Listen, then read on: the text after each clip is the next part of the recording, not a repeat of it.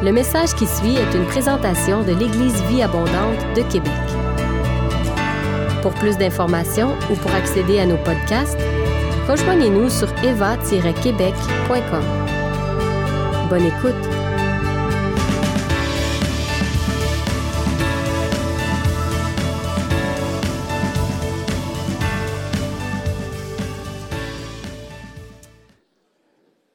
Il y a combien de parties dans la Bible? Combien de sections dans la Bible? Le, Pasteur Benoît, est-ce que tu peux préciser ta question? Euh, OK, il y a combien de testaments? Deux. Donc, il y a l'Ancien Testament et le Nouveau Testament, séparés par une belle page blanche, n'est-ce pas? Et en fait, c'est des appellations plus pour le livre, mais en fait, ce qui est important en théologie, c'est les termes ancienne alliance et nouvelle alliance. Et je ne sais pas si c'est clair pour tout le monde, mais en fait, l'ancienne alliance ne se termine pas avec le livre de Malachie dans l'Ancien Testament. En fait, l'ancienne alliance, l'histoire de l'ancienne alliance est plus, euh, comment je pourrais dire, l'Ancienne Alliance a duré pas mal plus longtemps que l'Ancien Testament. Quand on regarde la Bible et qu'on commence dans le Nouveau Testament, on est encore sous l'Ancienne Alliance. Jésus est né sous l'Ancienne Alliance. Jean-Baptiste est le dernier prophète de l'Ancienne Alliance. Après ça, Jésus a vécu sa vie, son ministère sous l'Ancienne Alliance, parlait à des Juifs qui pratiquaient les choses de l'Ancienne Alliance, qui allaient au temple, ou les sacrifices, qui faisaient tout ce qui est écrit dans la loi de Moïse, ou du moins essayaient du mieux qu'ils pouvaient. Donc, quand on regarde les évangiles, jusqu'à la fin des évangiles, on est encore sous l'Ancienne Alliance, parce que la Nouvelle Alliance n'était pas encore installée. La Nouvelle Alliance dans le sang de Jésus. La Nouvelle Alliance est arrivée lorsque Jésus est mort sur la croix, qu'il est ressuscité d'entre les morts, et la Nouvelle Alliance a pris a pris place à partir de ce moment-là. Donc, jusqu'à la résurrection ou à la mort de Christ, disons jusqu'à la mort de Christ sur la croix, c'était l'ancienne alliance, donc jusqu'à la fin des évangiles. Et la chose qu'on réalise peut-être pas toujours, c'est que, on l'a chanté ce matin, que lorsque Jésus a rendu l'Esprit sur la croix, dans le temple à Jérusalem, il s'est passé quelque chose de particulier qui a assurément attiré l'attention de tous les, classes de sacrificateurs on l'a lu tantôt, ça dit le voile s'est déchiré. Et c'est précisé, hein? oui, j'ai vu le signe. Il n'est pas, déchiré, déchiré d'en bas vers le haut. C'est super, tu as bien lu, tu as bien écouté. Je te remercie. Donc, il s'est déchiré du haut vers le bas. Imaginez vos, rideaux à la maison, dans le salon, qui tout d'un coup se déchirent du haut vers le bas. Quels sont ceux qui trouveraient que ce serait sûrement un acte divin que vos rideaux se, se déchirent du haut vers le bas? Hein? Donc, c'est ce qui est arrivé. Mais là, j'aimerais attirer votre attention, c'est que l'Ancienne Alliance et la Nouvelle Alliance se sont chevauchés pendant une quarantaine d'années.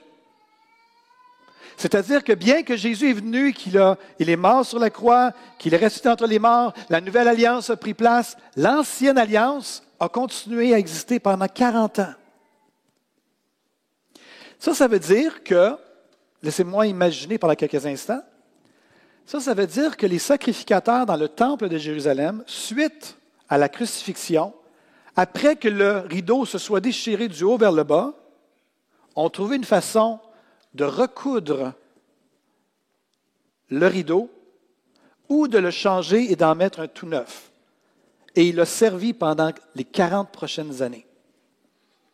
Pendant 40 ans, les Juifs qui reconnaissaient Jésus comme étant leur Messie, tout d'un coup, ils étaient devant toute une tension.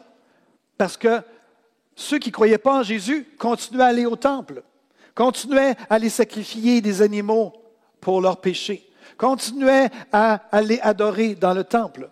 Même les chrétiens continuaient à aller adorer dans le temple, mais eux, ils ne suivaient plus nécessairement les choses de l'ancienne alliance. Pendant 40 ans, l'Ancienne Alliance et la Nouvelle Alliance se sont côtoyés. Et les gens de l'Ancienne Alliance ont fait la vie dure sur les gens et les chrétiens qui croyaient dans la Nouvelle Alliance et qui croyaient en Jésus. Les persécutaient, voulaient les faire tuer, etc. Ça a été jusqu'en l'an 70 après Jésus-Christ où un événement historique majeur a pris place, la destruction de la ville de Jérusalem et du temple de Jérusalem. C'est à ce moment-là que l'Ancienne Alliance s'est arrêtée officiellement, la pratique de l'Ancienne Alliance, et que les sacrifices ont cessé, que c'était impossible de suivre ce que Moïse avait mentionné dans, l'Ancien Testament. Ça s'est arrêté en l'an 70 lorsque la ville et le temple de Jérusalem ont été détruits. Mais avant ça, les deux se sont côtoyés ensemble. Et dans les années environ 60, il y avait des chrétiens qui avaient donné leur vie à Jésus, qui étaient des juifs, qui avaient cru dans la nouvelle alliance que Jésus avait contractée à travers son sacrifice. Des années 60, ils ont commencé, il y à se poser des questions, à savoir, est-ce que je devrais rester dans la nouvelle alliance de Jésus ou est-ce que je devrais retourner à l'alliance de Moïse? Il me semble qu'il y aurait moins de pression sur ma vie, sur mon couple, sur ma famille si j'allais du côté de l'ancienne alliance. Et il y avait des Juifs qui remettaient en question à savoir s'ils devaient rester dans la nouvelle alliance et tout ça. Et soit dit en passant, je ne sais pas si vous avez déjà remarqué dans le, le Nouveau Testament, mais on ne voit pas, à part dans les évangiles, on ne voit pas les chrétiens célébrer la Pâque. On ne voit pas les païens célébrer la Pâque. Quand le salut s'ouvre aux païens, ils ne célèbrent pas nécessairement la Pâque. C'est-à-dire, on ne sait pas exactement quelle était la pratique des gens suite à la mort de Jésus sur la croix. On sait qu'aujourd'hui, c'est une tradition. On fête la Pâque avec un S aujourd'hui. Mais on ne célèbre pas la Pâque avec pas de S. La, Pâque des Juifs, des Juifs, ils se rappellent la libération de l'Égypte. Il y a de cela plusieurs maintenant millénaires. Mais pour les chrétiens, nous, on se rappelle Jésus qui est mort qui, a été enterré ou qui a été mis dans le tombeau et qui est ressuscité d'entre les morts. Donc, les Juifs ont commencé à célébrer, les, non-Juifs, ou les Juifs chrétiens, en fait, je devrais dire, ont commencé à célébrer la Pâque. En fait, ils ont été pris dans un dilemme. Ils ont cru en Jésus. L'ancienne Pâque juive, on immolait un agneau qu'on mangeait en famille. Et là, les Juifs chrétiens réalisaient on n'a plus besoin d'immoler un agneau le jour de la Pâque parce que maintenant, Christ est notre Pâque et il a été immolé. Donc, on ne sait pas exactement quelle était leur pratique. Une chose est certaine, c'est qu'ils ont converti l'histoire de Pâques, non seulement que de se rappeler, oui, on a été libérés en tant que peuple juif de l'Égypte, mais en plus, on a été libérés de nos péchés par l'agneau immolé qu'est Jésus. Et c'est ce que nous célébrons aujourd'hui ensemble. Et pendant les 40 ans que ça, s'est chevauché, comme je le mentionnais, vers les années 60, il y a des gens qui se posaient des questions à savoir est-ce qu'on devrait retourner au temple? Est-ce qu'on devrait recommencer les sacrifices? Il y a des chrétiens qui remettaient en question. Et c'est là qu'un auteur biblique, dont on ne connaît pas le nom, va écrire une épître, une lettre aux Hébreux, en leur disant ceci. C'est la l'épître aux Hébreux. Et il va, voici la résumé de son épître vraiment un résumé de sa lettre. La nouvelle alliance de Jésus est bien meilleure que l'ancienne alliance. L'ancienne alliance mise en place par Moïse va bientôt disparaître, fait référence à la destruction de Jérusalem. Restez donc attachés à la nouvelle alliance de Jésus, car la nouvelle alliance sera celle qui perdurera. Donc ça, c'est la résumé du livre d'Hébreu. Ou, si vous voulez que je le résume en d'autres mots, chapitre 1 à 7, Jésus est le meilleur. Tout le monde dit? Quelqu'un a déjà dit, le sang est la sueur des héros. Pour notre part, ce dimanche de Pâques, on a toutes les raisons de célébrer le plus grand des héros qui a donné son sang pour l'humanité. Donc, Jésus est le meilleur, chapitre 1 à 7 du livre d'Hébreu. 8 à 10, la nouvelle alliance est meilleure que l'ancienne. Et après ça, la foi est notre réponse, Hébreu 11 à 13. On est appelé à répondre à cette nouvelle alliance-là. Et j'aimerais vous amener à la conclusion de l'Épître aux Hébreux ce matin. Hébreu 13, versets 12 à 16 et 21, versets 20 et 21 aussi dit, Jésus est mort à l'extérieur de la ville pour purifier le peuple par son propre sang. Allons donc à lui, à Jésus, en sortant à l'extérieur du camp et acceptons d'être méprisés comme lui, car ici-bas, nous n'avons pas de cité permanente, car la cité, c'est la cité à venir que nous recherchons. Par Jésus, offrons donc en tout temps à Dieu un sacrifice de louange qui consiste à célébrer son nom. Ne négligez pas de pratiquer la bienfaisance et l'entraide. Voilà les sacrifices auxquels Dieu prend plaisir. Le Dieu qui donne la paix a ressuscité notre Seigneur Jésus, qui est devenu le grand berger des brebis en scellant de son sang une alliance nouvelle. Que ce Dieu vous rende capable de faire le bien sous toutes ses formes, pour que vous accomplissiez sa volonté, qu'il réalise lui-même en nous, par Jésus-Christ, ce qui lui est agréable. À lui soit la gloire pour l'éternité. Tout le monde dit Amen. Donc la conclusion du livre d'Hébreu est que Jésus est mort pour nous pardonner et nous purifier de nos péchés. C'est tellement bon lorsqu'on relit. Quels sont ceux qui ont suivi la, série The Chosen? Ceux qui n'ont pas suivi encore cette série, c'est gratuit. Hein, ça vaut vraiment la peine. Ils ont commencé à la faire en français aussi. Euh, semble-t-il, c'est le top chrétien qui a eu le mandat de traduire tout ça en français, de ce que j'ai compris. Est-ce qu'il y, a des gens qui peuvent confirmer ce que je dis? Oui? Est-ce que ça a commencé à être super? Merci. Je vois vos mains, vous pouvez les baisser. Donc, Jésus est venu pour nous pardonner de nos péchés. Et dans Chosen, il y a cette rencontre entre Jésus au début et Nicodème. Vous vous rappelez de cette, cette rencontre-là sur le toit, tellement marquant. Mais j'aimerais vous rappeler que dans l'évangile de Jean, ça nous rapporte l'échange entre Nicodème et Jésus. C'est là que Jésus va dire le verset qui est connu, le plus, le plus connu mondialement, Jean 3,16. Car Dieu a tant aimé le monde qu'il a donné son Fils unique, afin que quiconque croit en lui ne périsse point, mais qu'il ait la vie éternelle. Ce qui est intéressant, c'est quand on se rappelle qui a dit quoi. C'est Jésus qui raconte à Nicodème ce qui s'est passé dans le ciel avant qu'il s'incarne dans, dans, le corps d'un être humain. Car Dieu a tant aimé le monde qu'il a donné son Fils. Il y a eu cet accord, ce plan qui a été fomenté au ciel, qui a été vraiment planifié, et Jésus est venu sur cette terre.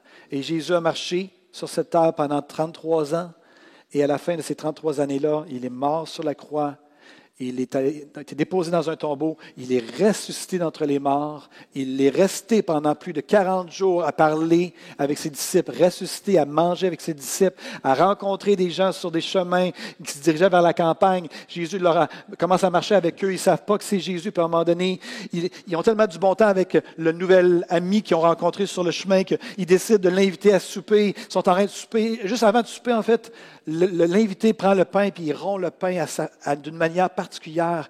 Et là, tout d'un coup, les disciples reconnaissent c'est Jésus et Jésus disparaît devant eux. Les deux disciples retournent à Jérusalem, tout excités.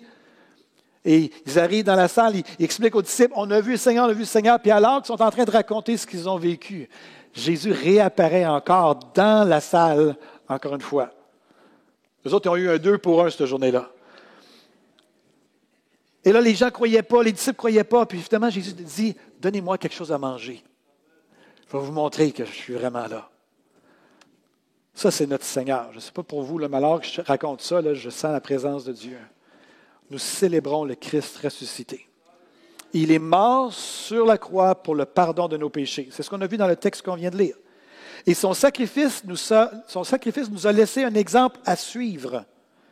Ça dit dans le texte que Vraiment, il nous a laissé un exemple. Et ça me fait penser à 1 Pierre 2, 20 et 21 qui dit, Si vous supportez la souffrance lorsque vous faites ce qui est bien, c'est une grâce devant Dieu.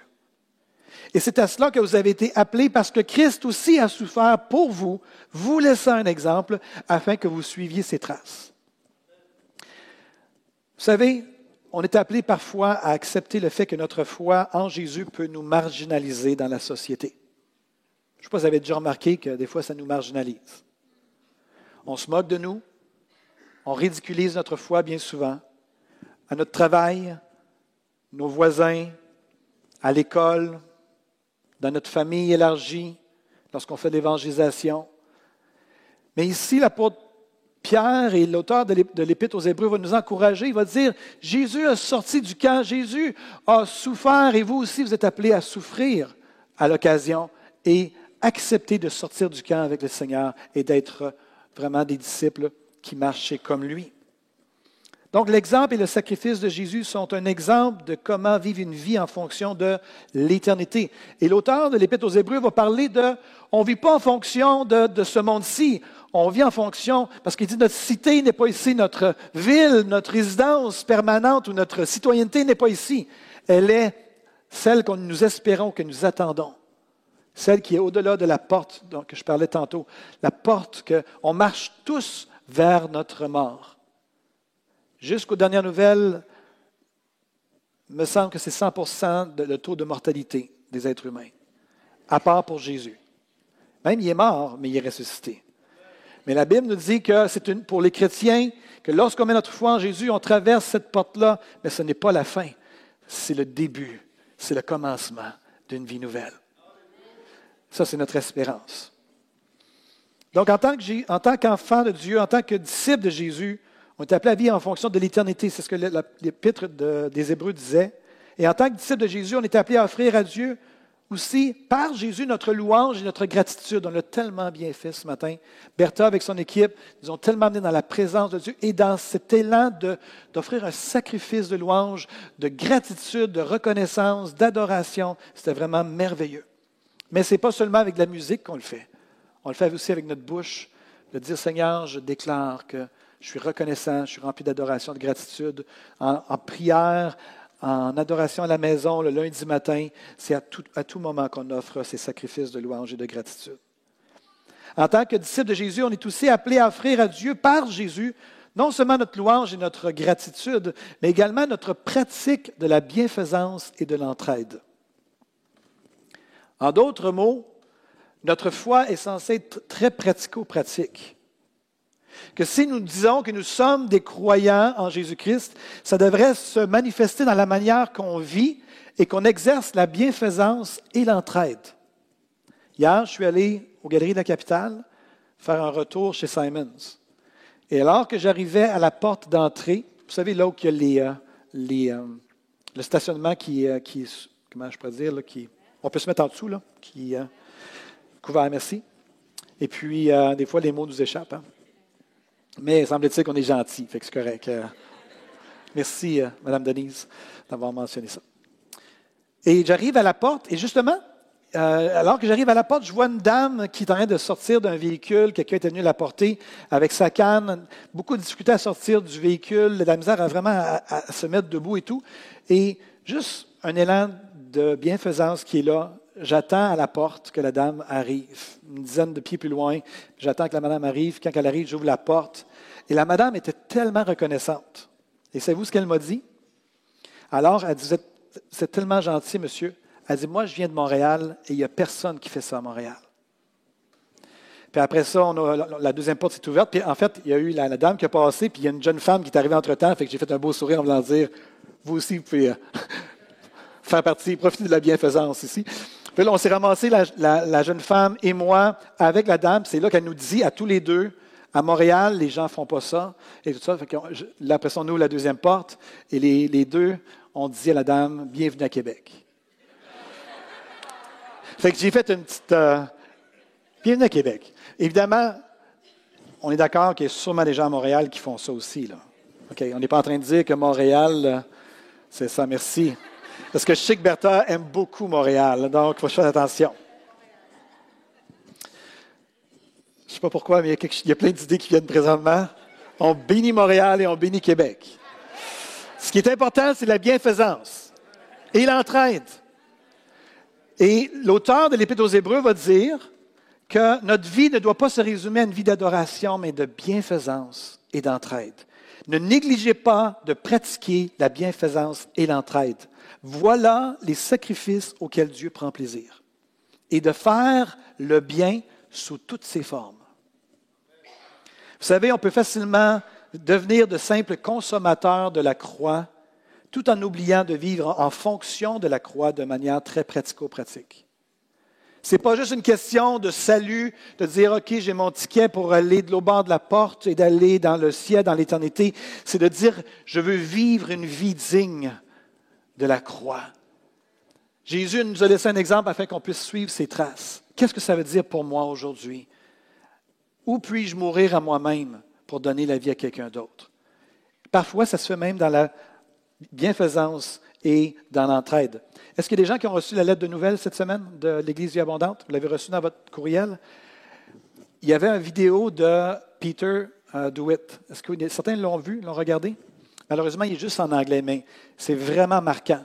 Et pour, vous irez le voir, euh, Peter est un, de nos missionnaires à Paris et il prend soin des gens, des migrants qui se sont installés à Paris, qui, vivent souvent sous des tentes et tout ça. Et il exerce de manière tellement exemplaire ce principe que je train de parler là de la bienfaisance et de l'entraide. Et là, il va interviewer un jeune qui vient du Soudan, qui a quitté son pays à l'âge de 15 ans et qui essaie de traverser la Méditerranée, etc. Puis c'est vraiment touchant de voir ce que Peter fait. Et je le dis maintenant publiquement, mon désir, c'est que dans un avenir rapproché, j'aimerais qu'on puisse monter une équipe ensemble et qu'on puisse aller faire de l'entraide et de la bienveillance, euh, de la bienfaisance avec Peter et Patricia à Paris, avec une équipe de l'EVA. Donc, euh, avis aux intéressés, viendrez me voir si ça vous intéresse de votre côté. L'apôtre Paul va dire aux Philippiens, Soyez tous mes imitateurs, frères et sœurs, et portez les regards sur ceux qui marchent selon le modèle que vous, avez en nous, car il en est plusieurs qui marchent en ennemis de la croix de Christ. Et Paul va dire, j'en ai souvent parlé et j'en parle maintenant encore en pleurant. Il va dire, leur fin sera la perdition. Ils ont pour Dieu leur ventre. Ils mettent leur gloire dans ce qui fait leur honte. Ils ne pensent qu'aux choses de la terre. Mais notre cité à nous, encore une fois la question de la cité, notre cité à nous est dans les cieux, d'où nous attendons comme sauveur le Seigneur Jésus-Christ. Donc, cette notion de ne pas vivre comme des ennemis de la croix, mais de vivre comme des gens en fonction de la croix, comme des amis de la croix. De vivre pas seulement une vie d'adoration et de louange, ce qui est merveilleux et ce qui est nécessaire, ce qui est encouragé dans le texte, mais également de vivre une vie pratico-pratique en fonction de ce que nous croyons. De ne pas être seulement des, chrétiens passifs, mais d'être des citoyens modèles de bienfaisance et d'entraide. J'aimerais maintenant que j'ai commenté le texte, le relire avec vous encore une fois dans Hébreu 13, versets 12 à 16. Jésus est mort à l'extérieur de la ville pour purifier le peuple par son propre sang. Allons donc à Jésus en sortant à l'extérieur du camp et acceptons d'être méprisés comme lui, car ici-bas, nous n'avons pas de cité permanente, c'est la cité à venir que nous recherchons. Par Jésus, offrons donc en tout temps à Dieu un sacrifice de louange qui consiste à célébrer son nom. Ne négligez pas de pratiquer la bienfaisance et l'entraide. Voilà les sacrifices auxquels Dieu prend plaisir. Le Dieu qui donne la paix a ressuscité notre Seigneur Jésus qui est devenu le grand berger des brebis en scellant de son propre sang, de son sang une alliance éternelle. Que ce Dieu vous rende capable de faire le bien sous toutes ses formes pour que vous accomplissiez sa volonté, qu'il réalise lui-même en nous par Jésus-Christ ce qui lui est agréable. À lui soit la gloire pour l'éternité. Amen. Donc, arrêtons-nous pendant quelques instants ce matin pour penser un petit peu à nos, à nos vies par rapport à ce qu'on vient de lire. Acceptons-nous que notre salut et la pratique de notre foi peut parfois nous marginaliser dans nos relations au sein de la société. Est-ce qu'on accepte ça? Parce que si on ne l'accepte pas, on va vivre notre vie chrétienne du dimanche matin, puis le reste de la semaine, on va rester très discret à l'extérieur des murs de l'Église parce qu'on n'aura pas accepté le fait d'être parfois méprisé et marginalisé dans notre société. Ma question pour vous, ma question pour moi, c'est est-ce qu'on est prêt à accepter que notre salut et la pratique de notre foi nous marginalisent? Deuxième question, vivez-vous en fonction de l'éternité ou en fonction de cette vie présente? Ça, c'est une bonne question. Hein? Si vous êtes comme moi, je trouve que cette vie est tellement prenante et je suis tellement bombardé par cette vie qu'il faut que je fasse un effort conscient de me rappeler que je vis pour l'autre vie. C'est étourdissant la vie. En plus de toutes les compagnies qui paient des millions et des millions et des dizaines de millions en marketing pour nous bombarder, pour qu'on soit bombardé parce qu'ils savent que ça prend plusieurs bombardements avant qu'on consomme leurs produits. On vit dans une société très envahissante dans nos pensées et dans notre vie pour nous convaincre qu'on a besoin de tellement de choses. Mais mon point ici, c'est est-ce qu'on vit en fonction de toutes ces choses qui nous sont proposées ou en fonction de l'éternité? On marche tous vers la porte de l'éternité, chacun d'entre nous. Et si on avait à comparer cette vie par rapport à l'éternité, cette vie, c'est ça, l'éternité, c'est jusqu'au mur. Qu'est-ce qui est le plus important?